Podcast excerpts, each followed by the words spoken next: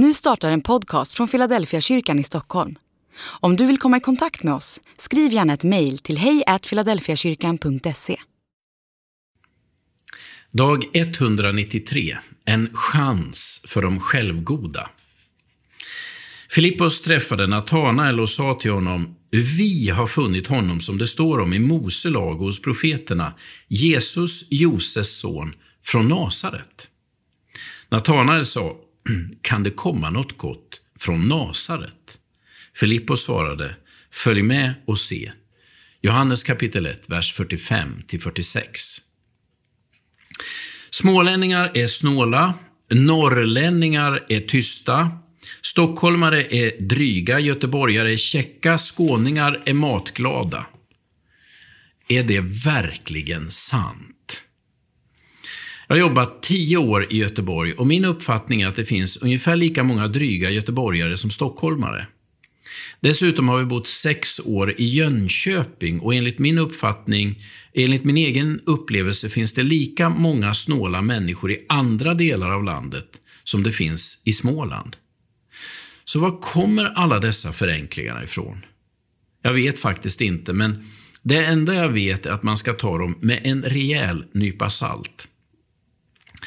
Om någon skulle bli bortsorterad i en arbetsintervju på grund av att arbetsgivaren inte vill ha en smålänning och dessutom hävdar att det beror på att alla smålänningar är snåla, då kan jag garantera att det skulle leda till rubriker i kvällspressen.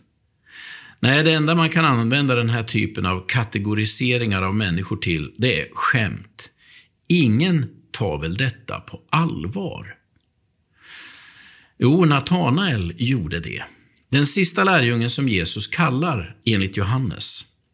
Han tycker inte att han behöver träffa Jesus eller höra vad han har att säga. För Natanael räcker det tydligen att veta att Jesus kommer från Nasaret i Galileens, sen är han färdig med frågan. Oavsett vilka traditioner han hänvisar till och oberoende av vilken erfarenhet han själv har, så tycker jag att Natanael är trångsynt.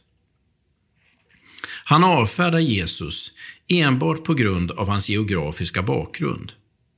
Ändå kallar Jesus på Natanael och inbjuder honom att bli lärjunge. Men inte bara det, Natanael får ett fantastiskt löfte av Jesus. Sannerligen, jag säger dig, ni ska få se himlen öppen och Guds änglar stiga upp och ner över Människosonen. När jag läser om hur Jesus kallar Natanael blir jag glad.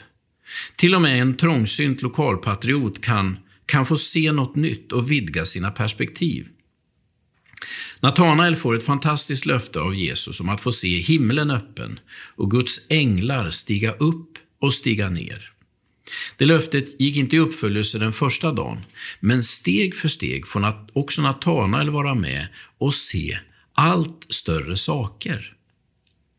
Finns det någon trångsynthet i ditt liv som du borde göra upp med? Fäller du omdömen utan att ta reda på fakta? Är du färdig med vissa människor när du egentligen borde ge dem en andra chans? Gör upp med din trångsynthet idag och varje dag som kommer.